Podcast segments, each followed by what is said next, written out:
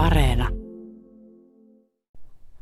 Elokuun lopulla kesä alkaa jo olla ohi.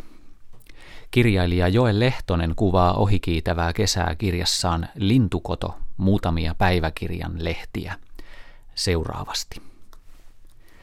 Päivät kuluvat uskomattoman nopeasti, sateisetkin, jolloin luodoilla vaahto syltä korkealle kiehuu ja metsä soittaa kovasti kuin koko saaren pauhuunsa kätkien.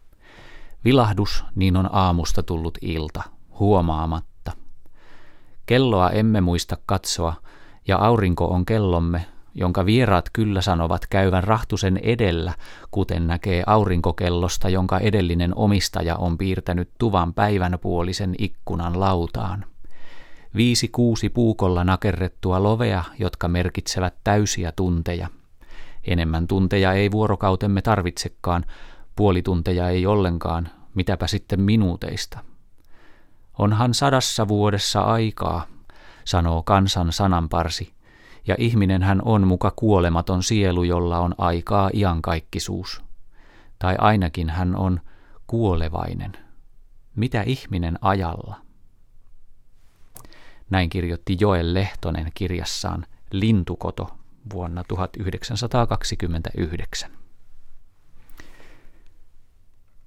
Viikon luontoääni on varpushaukka.